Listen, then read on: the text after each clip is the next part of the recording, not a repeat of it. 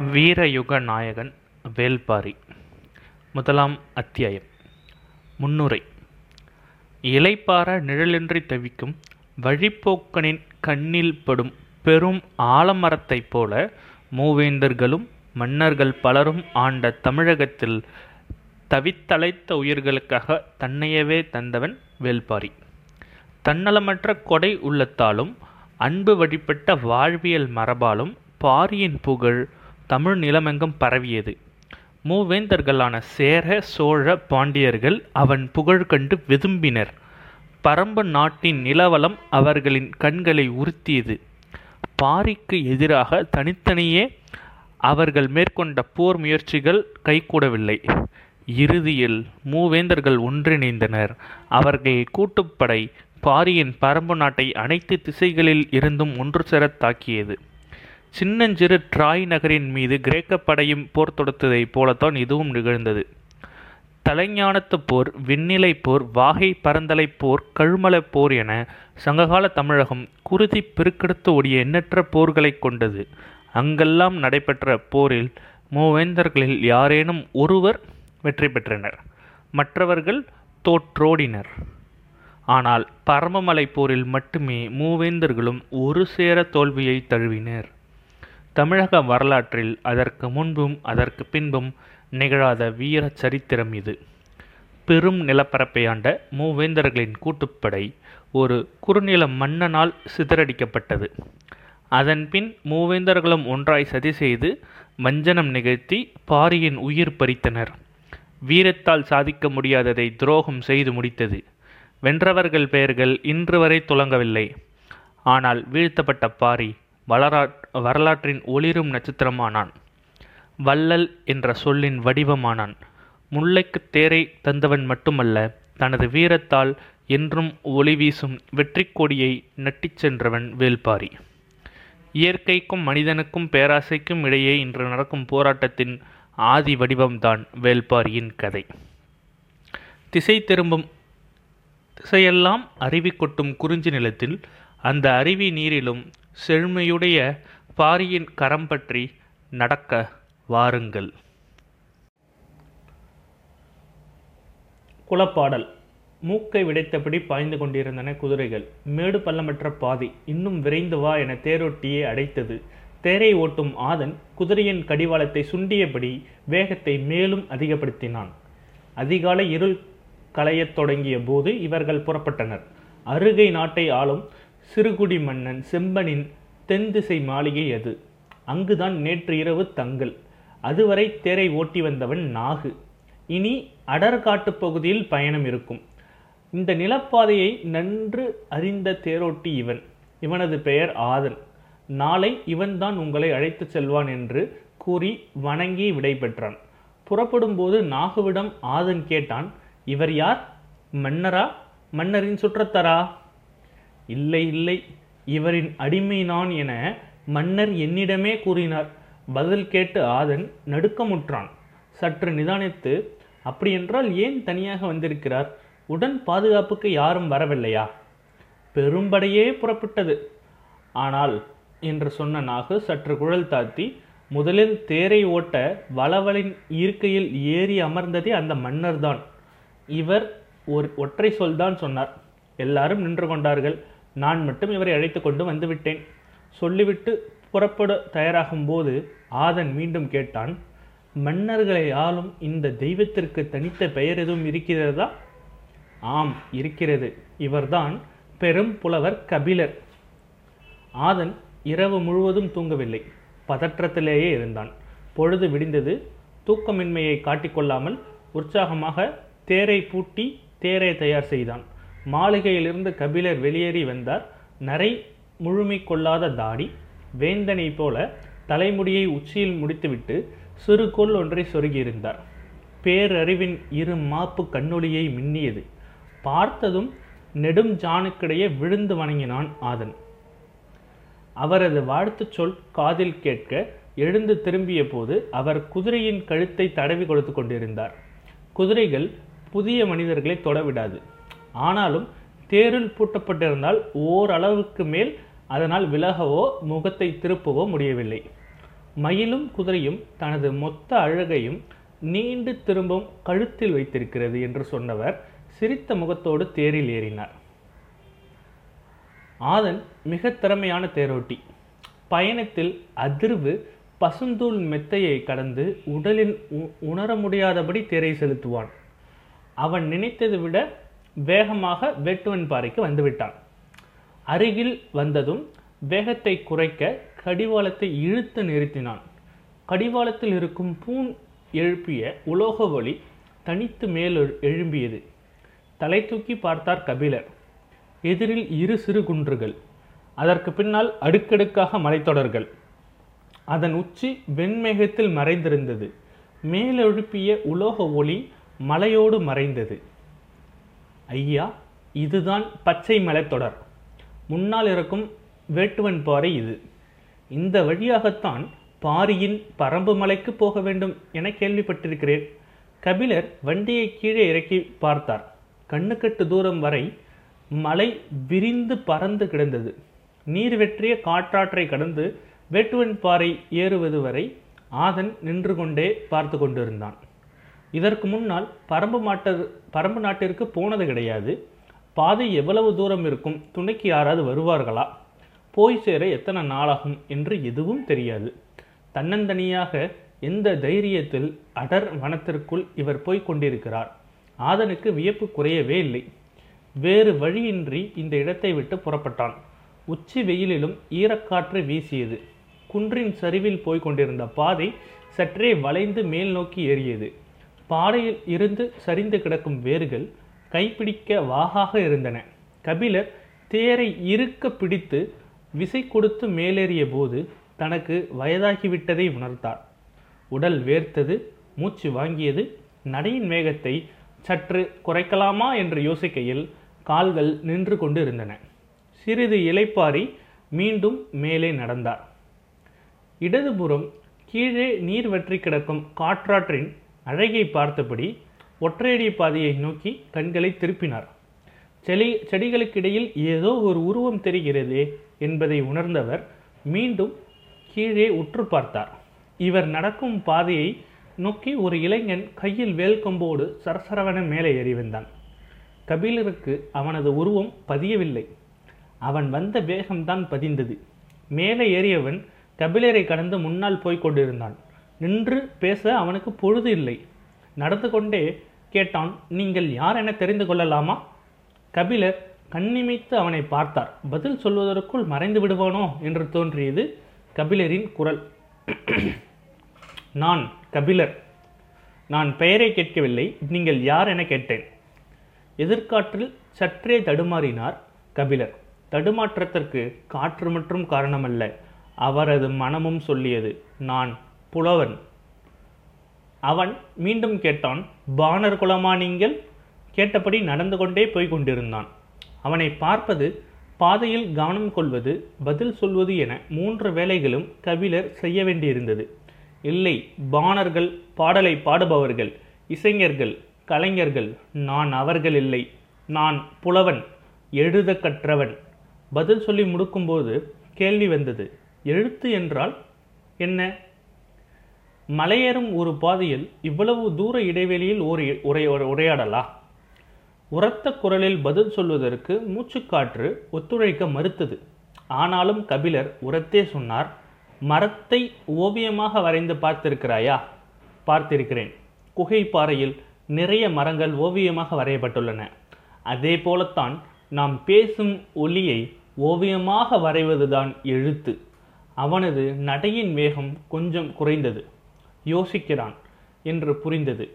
அவனை கொஞ்சம் உள்ளிழுக்க முடியும் என கபிலருக்கு நம்பிக்கை வந்தது. உனது பெயர் என்ன? நான் நீலன். இங்கே வா வரைந்து காட்டுகிறேன் என்று சொன்னார் கபிலர். கீழே கிடந்த காய்ந்த குச்சியை எடுத்தார். அவன் சட்டென்று அருகில் வந்தான். அதை கவனித்தபடியே குச்சியால் கீறி அவனது பெயரை மண்ணில் எழுதினார். அதை பார்த்ததும் உதட்டோரத்தில் ஓர் இளம் சிரிப்பு மீண்டும் நடக்கத் தொடங்கியவன் நான் என்ன யானையில் சாணத்தில் செரிக்காமல் கிடக்கும் ஈக்கியை போலவா இருக்கிறேன்? என்றான். எதிர்காற்று மீண்டும் அடித்து கபிலரை தள்ளாட வைத்தது. நீலன் வேகமாக போய் போய்க் கொண்டிருந்தான். கபிலர் அவனை ரசிக்கத் தொடங்கினார். அவனது வேகம் இறுகி திரண்ட உடல் வீரனுக்கே உரிய மிடுக்கு சிறு கண்கள் உள்ளத்தில் இருந்து உருவாகும் கேள்விகள் அவன் கையில் இருக்கும்போதே வேல் இவ்வளவு வேகமாக போகிறதே? அவன் எரிந்தால் எவ்வளவு வேகம் கொள்ளும்? என்று யோசித்த கபிலர் இந்த இடைவெளியில் கேள்வியை நாம் ஆரம்பித்து விடுவோம் என முடிவு செய்து உனக்கு மகனமாகி விட்டதா உனக்கு மனமாகி விட்டதா என்று இரண்டு முறை ஒழித்தார் இல்லை விரைவில் நடக்கும். சற்று இடைவெளி விட்டு சொன்னான் என் அவளை பார்த்துவிட்டு தான் வருகிறேன். எங்கே இருக்கிறாள்? அதோ அந்த மலையின் பின்புறம் இருக்கிறதே. அவளது குடில் அந்த மலைக்கு பின்புறமா? ஓசையின் நீளமே உணர்வை சொன்னது. நாள்தோறும் இவ்வளவு தூரம் போய் வருவாயா நீ? நாள்தோறும் இருமுறை போய் வருவேன். சில நாட்கள் இருமுறை இங்கு வந்து செல்வேன்.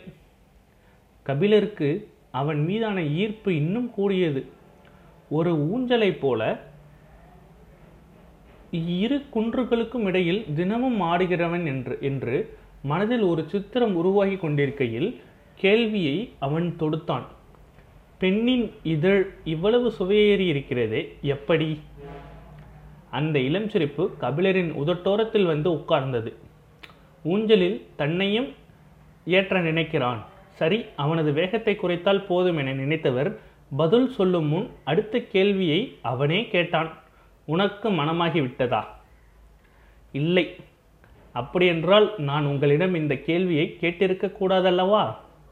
ஏதாவது ஓர் இடத்தில் நின்றாதான் பதில் சொல்வதற்கு. கனப்பொழுதில் மூன்று கொப்புகள் தாவுகின்றான். இவனை எப்படி அடைத்து நிறுத்து நிறுத்துவது என்று யோசித்த கபிலர் உனக்கும் தான் மனமாகவில்லை என்றார். நான் வீரன் கபிலர் திகைத்து போனார். இவர் என்னை என்ன சொல்ல வருகிறான்? என்று யோசிக்கையில் அவன் பதிலை தொடர்ந்தான். எப்பொழுது போர் மூலம் என எனக்கு தெரியாது. பரம்பு நாட்டிற்கு சூழவும் எதிரிகள் போர்க்களத்தில் நான் சாயும் பொழுது எனது ஈட்டியை இறுக பற்றி முன்னேற எனது மகன் வந்து நிற்க வேண்டும். வீரர்களின் வாழ்வு மிக குறுகியது. நிதானமாக வாழ்ந்து எழுத்துக்கள் எல்லாம் கற்று நாடுதோறும் பயணம் போய் ஒரு காத தூரம் மூன்று நாழிகை நடந்து கிடக்க எங்களுக்கு அவகாசமில்லை புலவரே. ஊஞ்சல் அறுபட்டு தான் மட்டும் விழுவது போல் உணர்ந்தார் கபிலர். வேட்டுவன் பாறை இரண்டாவது குன்றில் கால் பதிக்கும் வரை கபிலர் அவனிடம் பேச்சு கொடுக்க முடியவில்லை. அவனை பற்றிய ஒரு கணிப்பை உருவாக்கி கொள்ள முடியவில்லை. எதை உருவாக்கினாலும் அவன் அடுத்த கணமே குழைத்து விடுகிறான். அவன் கையில் வைத்திருக்கும் வேல் முனையை விட கூர்மையானதாக இருக்கிறது. அவன் அளிக்கும் பதில்கள். அவனை கணிக்க முடியவில்லை என்பது மனம் ஏற்கவில்லை. ஆனால் ஒன்று புரிந்தது. அவன் நடைவேகத்திற்கு எங்கோ போயிருக்க வேண்டும். அவ்வாறு போகாததிலிருந்து அவன் தன்னை அழைத்து கொண்டு போகிறான் என ஊகித்தார் கபிலர். சிறிது நேரத்திற்கு பின்னர் மௌனம் கலைத்து பேசத் தொடங்கினார். பாரியின் பரம்புமலை எவ்வளவு தொலைவில் இருக்கிறது? இந்த நாட்டின் பெயர்தான் பரம்பு நாடு. பாரியின் இருக்கும் மலையின் பெயர் ஆதிமலை. அந்த மலையில்தான் வேலிர் குலத்தை தோற்றுவித்த மன்னன் மாவீரன் எவ்வி தலைநகரை உருவாக்கினான். நிலப்பகுதியில் வந்து பாடல்கள் பாணர்கள் பாடிய பாடல்களிலிருந்தே பலவற்றை நாம் யூகித்துக் கொள்கிறோம். ஆனால் உண்மை எவ்வளவு விரையுடையதாக இருக்கிறது என யோசித்தபடி கபிலர் கேட்டார் அங்கிருந்துதான் பாரி அரசாட்சி நடத்துகிறாரா? இந்த கேள்வி நீலனுக்கு சிரிப்பை உண்டாக்கியது. பாரி அரசன் அல்ல வேலிற்குல தலைவன். நாட்டை ஆள்வதைப் போல காடும் ஆளப்படுகிறது என நீங்கள் நினைக்கிறீர்கள். காட்டை யாராலும் ஆள முடியாது.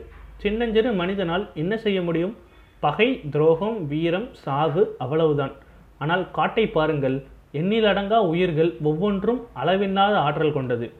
ஒரு பச்சிலையை வாயில் வைத்தால் அந்த கணமே நீங்கள் செத்து முடிவீர்கள் துளிர்விடும் ஒற்றை இலை உங்களின் வாழ்வை முடித்து வைக்க போதுமானது. உங்களால் முடிவு செய்ய முடியுமா? காடு இலைகளால் ஆனதா மரங்களால் ஆனதா மிருகங்களால் ஆனதா பாறைகளால் ஆனதா பறவைகளால் ஆனதா கொம்புகளால் ஆனதா அப்படின்று ஆனால் அவன் பேசிக்கொண்டே போனான் கபிலரால் ஒரு கட்டத்தில் அவனது பேச்சை பின்தொடர முடியவில்லை. பாறைகள் உருள்வதைப் போல வார்த்தைகள் உருண்டு கொண்டிருந்தன. மூச்சுவிட அவகாசம் எடுத்துக்கொண்டார் அவர் நின்றுவிட்டதை உணர்ந்த அவன் திரும்பி பார்த்து சொன்னான் எங்களில் பாதங்கள் மண்ணை பிடித்து நழங்க பழகியவை மண்ணை பிடித்து நடந்து பழகியவை எங்கள் பாதம். சமவெளியில் வாழும் உங்களின் பாதங்களோ மண்ணில் தேய்ந்து நடங்க பழகியவை. பாதிரியை கழற்றிவிட்டு பாதத்தை முன்னெடுத்து வையுங்கள். பற்களை போற விரல்களும் கவ்வி பிடித்து மண்ணை பிடித்து நடக்கத் தெரியும். இத்தனை ஆண்டுகளுக்கு பிறகு தனக்கு ஒருவன் நடைப்பயில சொல்லிக் கொடுக்கிறானே இளம் பருவத்தில் இப்படிதான் ஏமாற்றி நடைபழகினார்களா? சிறூர் மன்னன் முதுகுடி மன்னன் குறுநில மன்னன் சேர சோழ பாண்டிய மூவேந்தர்கள் கல்வியில் சிறந்த சான்றோர் அறவழி எல்லாரும் எட்டி பட்டம் சூடிய பெருங்குடி வணிகர்கள் என எத்தனை பேரோடு கழிந்து போன இந்த காலங்களில் மொழியும் அறிவும் ஞானமும் என்னுள் எப்பொழுதும் நிலை கொண்டது. ஆனால் ஒரு பொழுதும் எனது தாயின் நினைவு தோன்றியதில்லை. கனப்பொழுதில் எனது தாயின் மடியில் கொண்டு போய் சேர்த்து விட்டானே இவன்? முன்னால் போகும் இவன் யார்? கபிலர் ஒருவித உணர்ச்சி மேலிட்டாக பாதடியை கழற்றிவிட்டு அவனை நோக்கி நடந்தார். அவன் குன் குன்றின் உச்சியை அடைந்து அவரது வருகைக்காக காத்திருந்தான். அவர் மூச்சு வாங்கியபடி உச்சியை நெருங்கினார். எரிதில் ஒரு எதிரில் ஒரு மிகப்பெரிய மலைத்தொடரின் அடுக்குகள் தெரிந்தன. நீலன் சொன்னான் முதல் அடுக்குக்கு காரமலை என்று பெயர். அதன் மேல் நின்று பார்த்தால் மூன்றாம் அடுக்கை பார்க்க முடியும். அதுதான் ஆதிமலை. உச்சிக்கு வந்ததும் அதுவரை இல்லாத வேகத்தோடு காற்று வந்து அவரை தள்ளியது. உடலை சற்று திருப்பி காற்றின் வேகத்தோடு ஈன்று கொடுத்தபடி நின்றார். எதிர் திசையை பார்த்தார். நீண்டு கிடக்கும் மலைத்தொடர் தனது இரு கரங்களை விரித்து அவரை அழைப்பது போல் இருந்தது. நீலன் சரிவில் இறங்கத் தொடங்கினான். இனி வேகமாக நடக்க வேண்டும். பொழுது சாய சிறிது நேரம்தான் இருக்கிறது. மலையின் விளிம்பை சூரியன் கடந்துவிட்டால் ஒரு பனை தூரத்தில் கடப்பதற்கு இருள் நம்மை அடைத்துவிடும். அதன் பிறகு நீங்கள் நடப்பது கடினம். விரைவில் வாருங்கள் என்று சொல்லியபடி தாவி சரிந்தான். கபிலர் வேகமாக இறங்கத் தொடங்கினார். அவன் நடக்கவில்லை தாவி கொண்டிருந்தான் என்பதை பார்த்தவாறு சிறு புதர்களை விலக்கி வேகமாக நடக்க முயற்சி கொண்டிருந்தார். ஏறும்பொழுது முன்னால் செல்பவன் எவரும் உயரம் போனாலும் ஆளை பார்த்துவிட முடியும். இறங்கும் பொழுது அப்படி இல்லை. அங்கொன்றும் இங்கொன்றுமாக அவனது உருவம் மறைந்து மறைந்து தெரிந்து கொண்டிருந்தது. பேச்சு கொடுத்தால் மட்டுமே அவனை பின்தொடர முடியும் என்பதை உணர்ந்த கபிலர் கவனமாக நடந்தபடி கேட்டார் காடுகள் கொம்புகளால் ஆனதா? என்று எப்படி என்னிடம் கேட்டாய்? என்றார். கொம்புகள் என்றார் மிருகங்களின் கொம்புகள் நினைத்து விடாதீர்கள். நான் சொன்னது மரங்களின் கொம்புகளை. கபிலருக்கு விளங்கவில்லை. கழுத்தை நீட்டி பார்த்தார். அவன் எந்த புதர் தாண்டி போய் கொண்டிருக்கிறான் என்பது அவருக்கு தெரியவில்லை. சத்தமாக குரல் கொடுத்தார் கொப்புக்களை தான் கொம்புகள் என்று சொல்கிறாயா? இல்லை நாங்கள் மரத்தின் வேர்களை மரக்கொம்புகள் என்று தான் சொல்வோம். மரம் மேல் நோக்கி வளருவதல்ல கீழ் நோக்கி வளருவது. இறுகிய மண்ணையும் கரும்பாறையும் தனது கொம்புகளால் பிளந்து கொண்டு அது உள் செல்கிறது. மரத்தின் முழு ஆற்றலும் அதன் கொம்புகளில்தான் இருக்கிறது. உடலை விட நீளமானவை அதன் கொம்புகள். தான் கற்றவற்றை ஒருவன் தலைகீழாக புரட்டி கொண்டிருக்கிறான் என தோன்றிய போது முன்வைத்த வலது கால் இடறியது. சிறும் சிறும்பாறையின் பாதம் நழுவி சரிந்தது. பக்கத்தில் இருந்த செடியை பிடித்து கீழே விடாமல் நின்றார் கபிலர். கால்கள் இடறி இருளும் சத்தம் கேட்டது. நீலன் வேகமாக மேலேறி வந்தான். பக்கத்தில் இருந்த வேம்பின் மீது கை சாத்தபடி நின்றார் கபிலர். சிறிது நேரம் உட்காருங்கள் என்று சொன்னவன் பாதங்களை உள்ளங்கையால் பிடித்து தசைகளை இழுத்து விட்டான். அவரது முகத்தை பார்த்தபடி நடக்கலாமா என்றான். கொஞ்சம் பொறுப்பா என்பதை போல இருந்தது அவரது பார்வை. கிடைத்த வாய்ப்பை பயன்படுத்தி தன்னை ஆசுவாசப்படுத்தி கொண்டார் கபிலர். வேப்பம் பூக்கள் சுற்றிலும் உதிர்ந்து கிடந்தன. பூக்களை எடுத்து உள்ளங்கையில் வைத்துக்கொண்டு உற்று பார்த்தார். மூச்சு காற்றில் வேப்பம்பூக்கள் அசைந்தன. பேச்சு கொடுத்தால் உட்கார்ந்திருக்கும் நேரத்தை சிறிது நீட்டிக்கலாம் என்று யோசித்த கபிலர் வேப்பம்பூ யாருக்குரியது என்று தெரியுமா? என்றார். சிற்றெரும்புக்கு உரியது என நீலன் சொன்னான். கபிலர் பதற்றம் அடைந்தார் நான் அதை கேட்கவில்லை. வேப்பம்பூ மாலை யார் சூடுவார்கள் என்பது தெரியுமா? என்று கேட்டேன். ஏதாவது பதில் சொல்லிவிடுவானோ? என்ற பதத்தத்தில் அவரே பதிலை சொன்னார். பாண்டிய மன்னனுக்கு உரியது. சரி அப்படியே நடக்கத் தொடங்குங்கள். நான் அருகிலிருந்து அழைத்து செல்கிறேன் என்றான். கபிலர் நடக்கத் தொடங்கினார். எட்டு வைக்கும்போது கால் நரம்பு சுண்டுவது போல் இருந்தன. சூரியனின் அடி விளிம்புக்கு காரு காரமலை தலையை தொட்டது. முன்னால் நடந்தபடி கேட்டான் வயல் நண்டை பார்த்திருக்கிறீர்களா? சம்பந்தமில்லாமல் கேட்கிறானே என்று எண்ணியபடி பார்த்திருக்கிறேன் என்றார். வயல் நண்டின் கண்கள் வேப்பம்பூவை போலத்தான் இருக்கும். உங்கள் பாண்டியன் வயல் நண்டை மானியா மாலையாக அணிந்து கொள்வானா? என்று கேட்டபடி நமட்டு சிரிப்போடு நாலு எட்டு முன்தாவி சென்றான். கபிலர் நிலை குனைந்து போனார். பெரும் வேந்தனை சாதாரண வீரன் ஒருவன் இவ்வளவு தாழ்த்தி தன்னிடம் பேசுகிறானே? இதை கேட்டுக்கொண்டு இருப்பது அறம் அல்ல என்று தோன்றியது. இந்த எண்ணம் முழுமையும் அடையும் முன்னர் அவருக்குள் இந்த கவிஞன் விழித்து கொண்டு வெளியில் ஓடி வந்தான். என்ன அழகான ஒரு உவமை. கன நேரத்தில் எப்படி இவ்வளவு பொருத்தமான ஒரு ஒப்பீட்டை செய்தான். காதலுக்குள் சூழ் கொண்டிருக்கின்ற ஒருவன் உவமைகள் வளராதா? அவன் மனதில் வராதா? என்ன? மனதில் எண்ணங்கள் ஓடிக்கொண்டிருக்க கபிலர் கேட்டார் வயல் நண்டின் கண்கள்தான் அப்படி இருக்குமா? கடல் நண்டின் கண்கள் அப்படி இருக்காதா? எனக்கு தெரியாது. நான் கடல் பார்த்ததில்லை. ஆனால் நீரும் நிலமும் மாறுபடுகையில் வடிவமும் மாறுபடத்தான் செய்யும். மனிதனாக பிறந்த ஒருவருவனும் கடல் பார்க்க வேண்டும். ஏன்? அது அவ்வளவு பறந்து விரிந்தது அளவற்றது. முன்னால் பாய்கொண்டிருந்த நீலன் சட்டென்று திரும்பி கபிலரை பார்த்து கேட்டான் எங்கள் பாரியின் கருணையை விடவா உங்கள் கடல் பெரியது? கபிலர் மனதுக்குள் சுருங்கி போனார். பாரி வருவான். அடுத்த அத்தியாயத்தில் சந்திப்போம்.